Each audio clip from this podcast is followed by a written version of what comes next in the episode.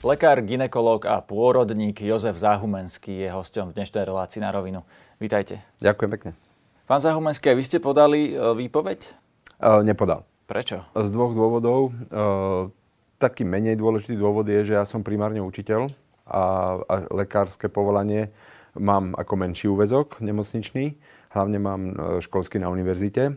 Ale druhý dôvod je, že ako prednosta kliniky uh, som považoval za potrebné zostať pri tých kolegoch, ktorí v prípade, že nebude úspešná dohoda, ktorí budú organizovať vlastne tú akutnú starostlivosť v čase, keby náhodou, čo si myslím, že nie, ale keby náhodou k tým vypovediam došlo, tak ako prednosta som sa cítil e, povinný, respektíve zodpovedný za to, aby sme to nejakým spôsobom ustali. Takže v podstate ste e, súhlasili s tými požiadavkami, akorát teda z týchto dôvodov, ktoré ste, ne, e, teda, ktoré ste popísali, ste nepodali výpoveď. Áno, kolegovia, ktorí podali výpoveď, majú moju plnú podporu a e, rozumiem im a súhlasím s tým vlastne, o čo ide. Podľa vás to, čo dosiahli pri tých rokovaniach, je to riešením problémov slovenského zdravotníctva? Ono to bude možno už trošku vyznievať ako taká opakovaná mantra, ale naozaj mne, aspoň osobne bolo tých 7 dôvodov výrazne dôležitejších než tie platy, o ktorých sa to neustále uh, debatuje a o ktoré sa stále dávajú do popredia, pretože ja ako prednosta kliniky potrebujem zastabilizovať personál.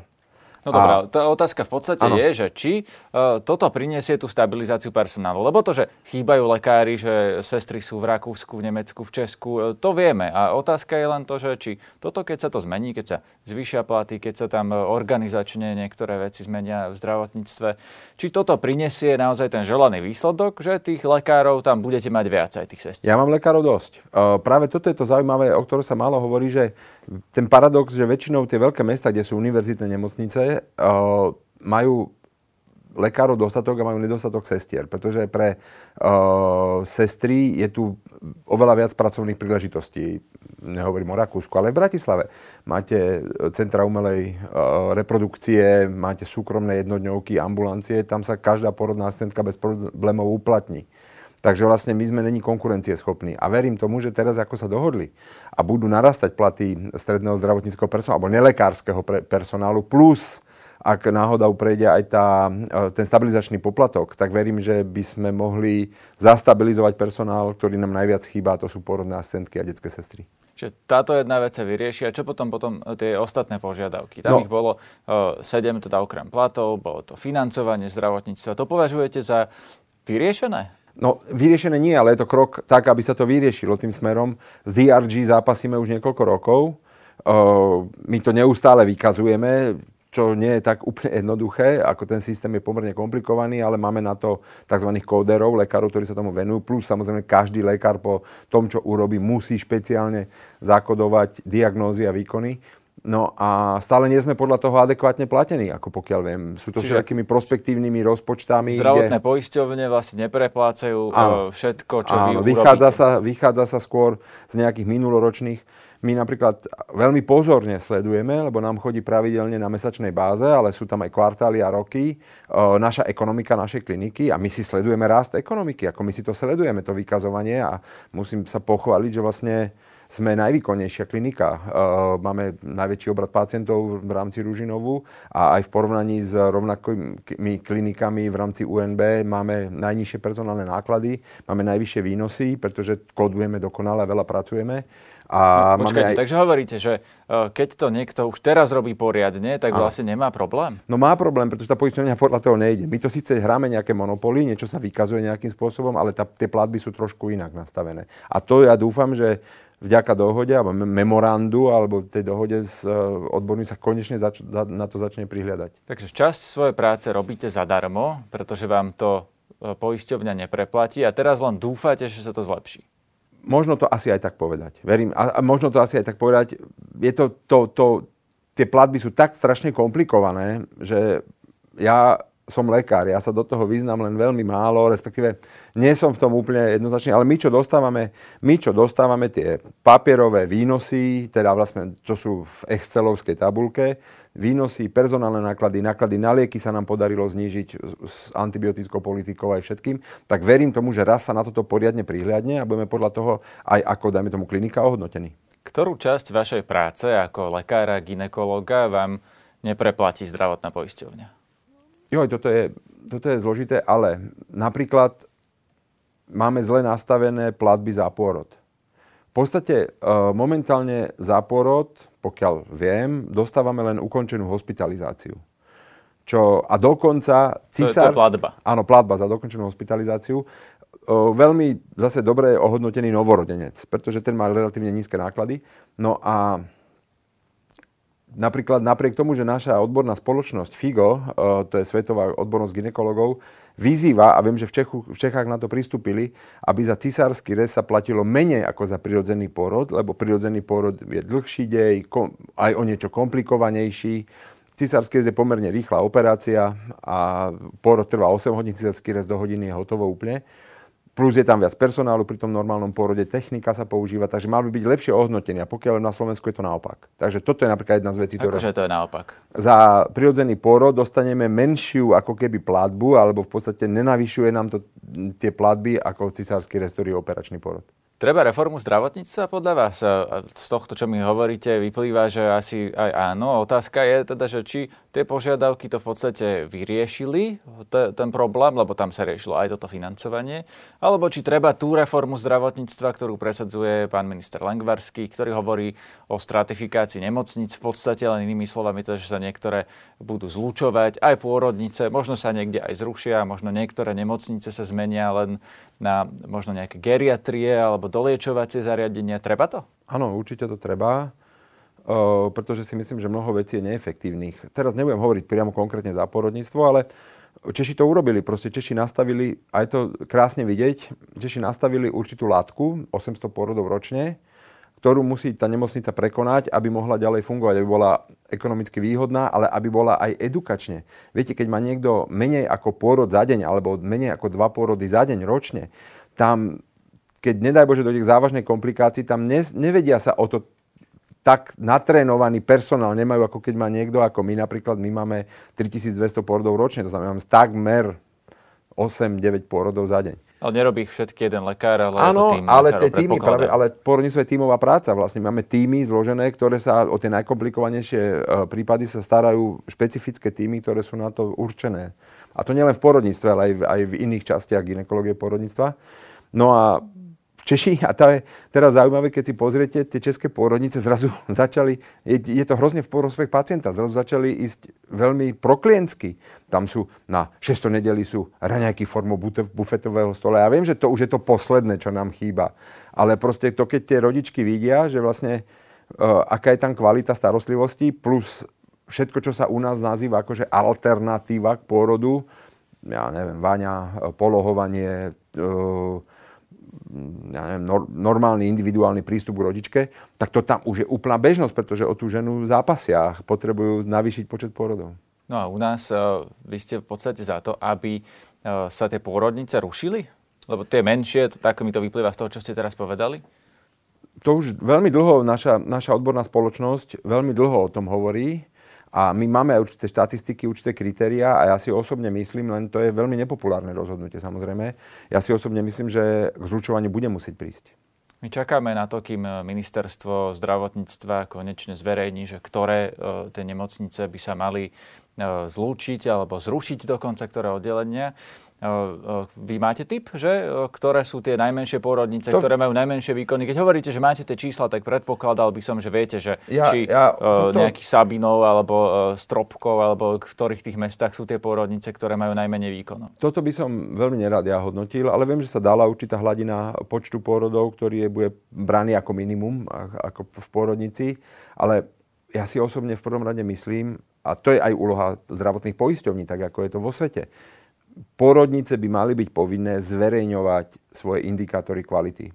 A tie sú jasné, tie sú dané, proste tie, tie všetci poznajú, to sú cisárske rezy, závažné porodné poranenia, epiziotomie, operačné pôrody, vaginálne. Toto všetko by mali vaginálne pôrody po cisárskom reze, kto je schopný, obraty plodu. Všetko toto sú veci, ktoré všade na svete sú bežné a zve, sa zverejňujú. Podľa ktorých sa asi hodnotí kvalita. Kvalita, presne tak. Presne tak. To sú tak, tak. Podľa toho sa hodnotí kvalita. Toto ministerstvo tieto data má. A oni by si mali povedať, áno, to, tuto sa kvalitne vedie pôrodníctvo, tak poďme podporiť túto danú nemocnicu a túto majú tie výsledky žalostné, tak buď ich upozorníme, aby tie výsledky nejakým spôsobom upravili, alebo aby začali na sebe pracovať, alebo proste tak nie. No. No, ak mám ja správnu informáciu, vy máte možno ešte správnejšiu z ministerstva, tak e, je to tak, že sa vlastne nastaví e, nejaké kritérium e, len počtu tých výkonov a podľa toho sa bude postupovať a budú sa zlučovať. V podstate tie nemocnice same už vedia, že aký limit majú splniť a vedia, že ho zrejme nesplňajú a teda budú musieť eh, v nejakom bode skončiť. Veľmi nerád by som ale hovoril za ministerstvo. Dobre, to, to si zavolajte pána ministra, alebo on tam má celý tím, ktorý ano, na tejto... on tu bol, on to vysvetloval. Ano, celý tím. Uh, v tej, uh, čo sa robila tá, tá reforma, tie kritéria, keď sa, uh, sme sa o nich bavili, o výkonoch a tak, tak v tom týme som aj ja bol. A toto všetko myslím si, že je dané a teraz by bolo dobre to dodržať. Ale nehovorím len o počtoch, ide aj, aj o kvalite výsledkov.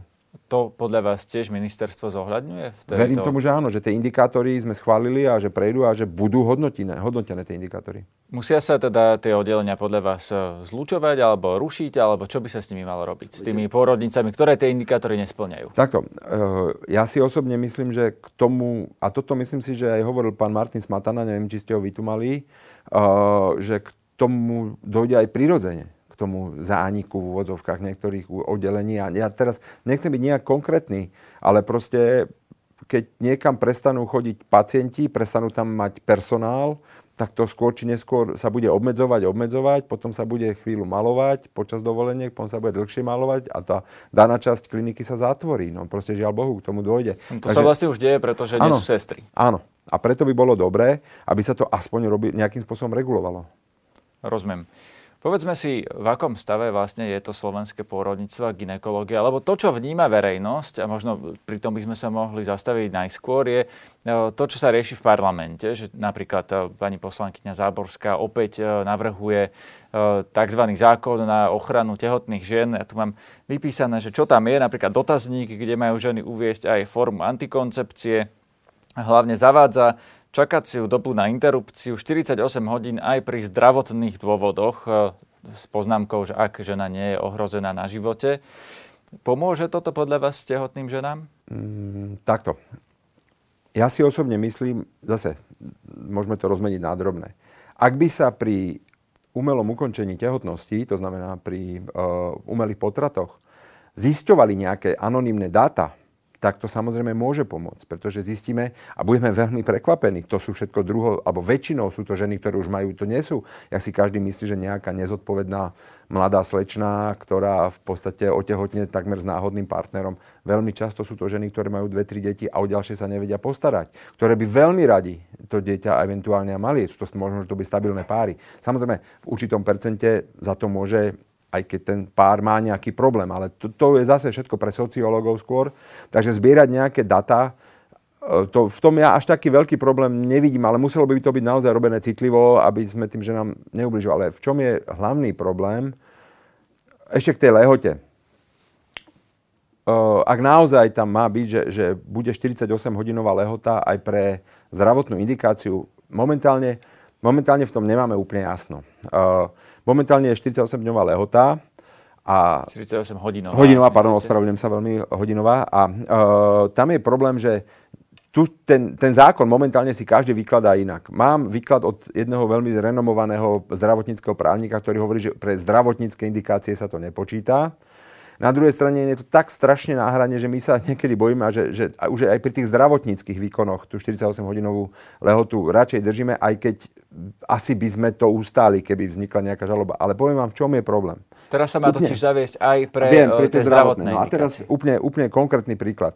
My sme často centrum pre rôzne diagnózy, závažné vrodené vývojové chyby plodov, ktoré treba nejakým spôsobom diagnosticky dotiahnuť. Posielajú nám z Michaloviec, z Košíc, z východného z Bardejova sme teraz mali nedávno veľmi vážnu vývojovú chybu. A tá pacientka odcestuje kus sveta vlastne k nám, kde to nejakým spôsobom dotiahneme. Dáme jej, už my jej vieme aj povedať prognózu toho, toho plódu a ona sa na základe tej prognózy, dajme tomu, u nás rozhodne, že predsa len chce ukončiť tú graviditu. A teraz vlastne, keď má 48 hodín čakať, tak čo teraz bude čakať v nemocnici 48 hodín, alebo pôjde do hotela, lebo ona povie, že chcem to už u vás, chcem to mať celé za sebou, proste už sa nechcem vrácať do toho Bardejova, kde okrem toho možno, že má aj nejaké väzby v tej nemocnici, kde chce to radšej tak anonymne vo veľkom meste. No a my, to mož, my keď budeme musieť 48 hodín čakať, tak vlastne tým ženám ten, ten, len to znepríjemníme v takto vážnej situácii. Lebo ona už keď ide k nám, ona už je rozhodnutá, že ak mi tam v tej Bratislave povedia, že to, ten plod je takto a takto poškodený a má takúto prognozu, tak ja určite to chcem ukončiť. A teraz my jej to povieme, my jej to potvrdíme, tie obavy, ona nám povie, jasné, chcem to ukončiť, teraz budem musieť 48 hodín čakať, no je to nezmysel. No to je možno ale aj účel toho, čo vlastne konzervatívni poslanci chcú urobiť, aby to tým ženám možno bolo nepríjemné, možno aby museli čakať, možno aby ich donútili sa nad tým zamyslieť e, druhýkrát. Moja otázka ale je, e, či No, to v podstate e, pri týchto zdravotných indikáciách, lebo to sú e, zdravotné dôvody, teraz iba o tých hovoríme, e, nemôže tým ženám aj ublížiť, že jednoducho budú musieť na zdravotný výkon čakať 48 hodín. Pozrite, asi áno. Ako predpokladám, že asi... A, no, no mne, mne osobne není mi to, nie je mi to príjemné. Neviem, ak, Mm, či toto je ich účel, nejakým spôsobom tie ženy nejakým spôsobom trápiť, alebo čo, neviem. Toto, ale ešte som sa chcel vrátiť k tej, k tej štatistike, že je síce veľmi fajn, že budeme zbierať data, to je, na, naozaj si myslím, že to nie je, nie je až tak, tak strašne zlé, ale, lebo my keď chceme niečomu zabraniť, musíme robiť preventívne opatrenia. A my ale, žiaľ Bohu, tým, že uh, stále robíme, a tak jak sa vyjadril aj náš prezident odbornej spoločnosti slovenskej, aj náš hlavný odborník, že Bohu my stále robíme u nás ukončenia gravidity z rozhodnutia ženy, to znamená nie, nie medicínska, ale sociálna indikácia, my stále robíme starým chirurgickým spôsobom.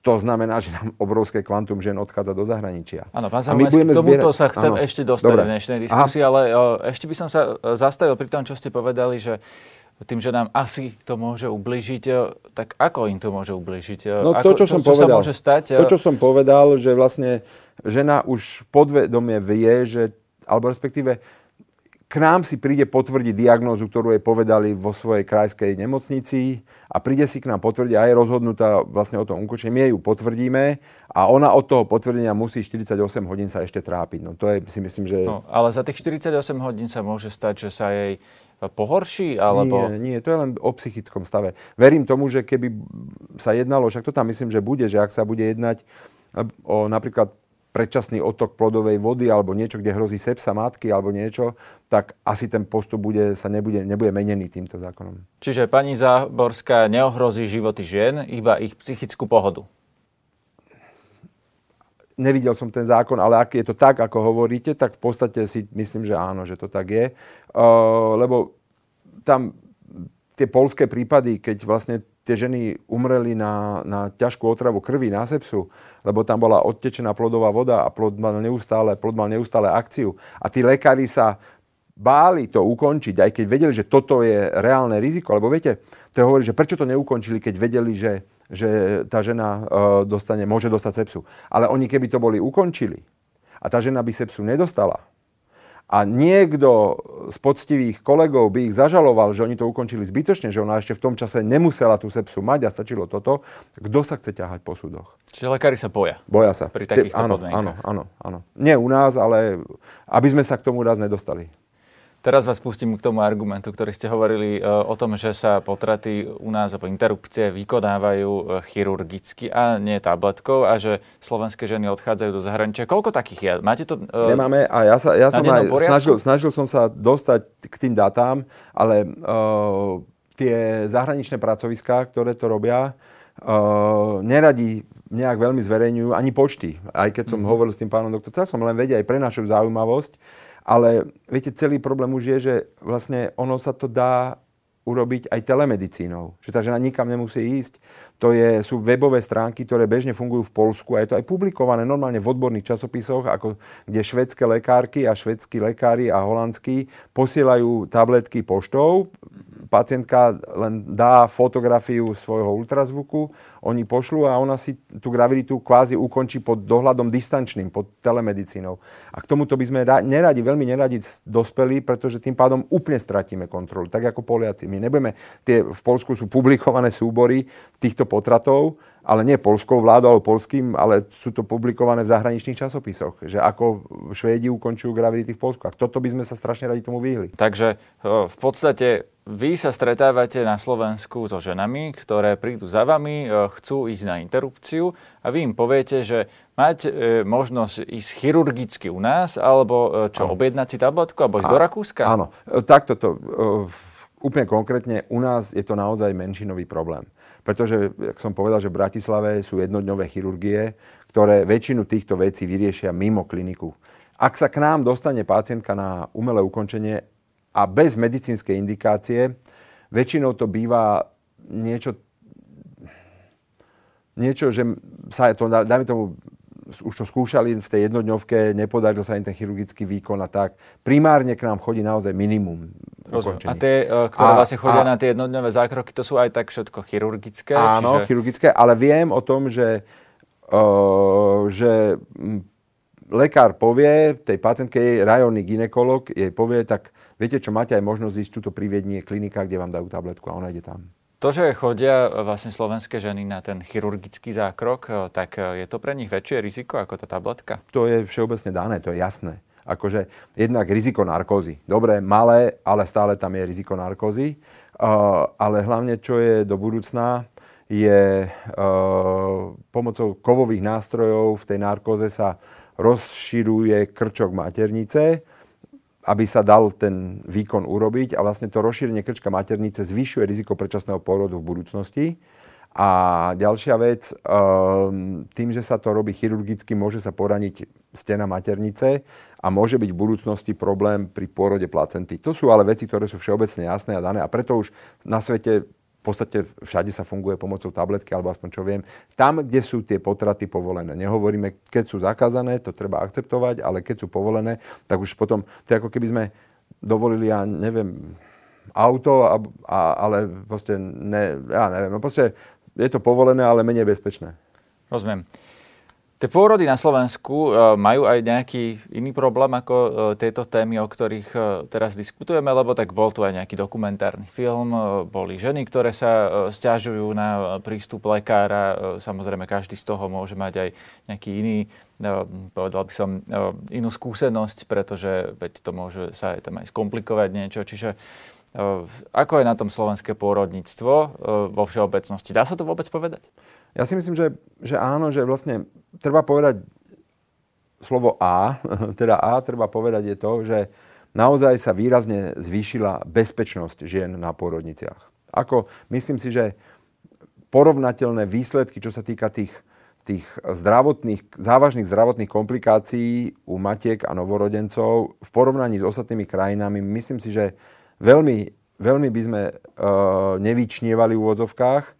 Jediný problém, čo ja už som o ňom opakovane hovoril, že žiaľ Bohu pri vykazovaní novorodenskej umrtnosti máme neporovnateľné čísla pretože e, my používame ešte starú klasifikáciu pôrodu a potratu. Takže my sa veľmi ťažko porovnávame so zahraničím, pretože oni už majú od roku 2012, celá Európa používa inú klasifikáciu potratu a pôrodu ako my. Čo to znamená v praxi? V praxi to znamená, že u nás e, novorodenec medzi 500 a 1000 gramami, ktorý sa narodí mŕtvy, to znamená nejaví známky života, sa škatulkuje pod pojmom potrat. A to má svoje konsekvencie. Ale vo svete už všetko, čo sa dostane z tela matky a má to nad 500 gramov, bez ohľadu na to, či je to živé alebo neživé, sa už berie ako pôrod a zahrňa sa do perinatálnej, tzv. perinatálnej umrtnosti alebo novorodeneckej. Čiže v zahraničí majú vyššie štatistiky umrtnosti áno, práve, novorodencov. Áno, áno, práve o túto skupinu, ktorá nie je malá úplne, medzi 500 a 1000 gramami, ktorú oni zahrňujú už medzi novorodencov a my to stále zahrňujeme medzi potrat.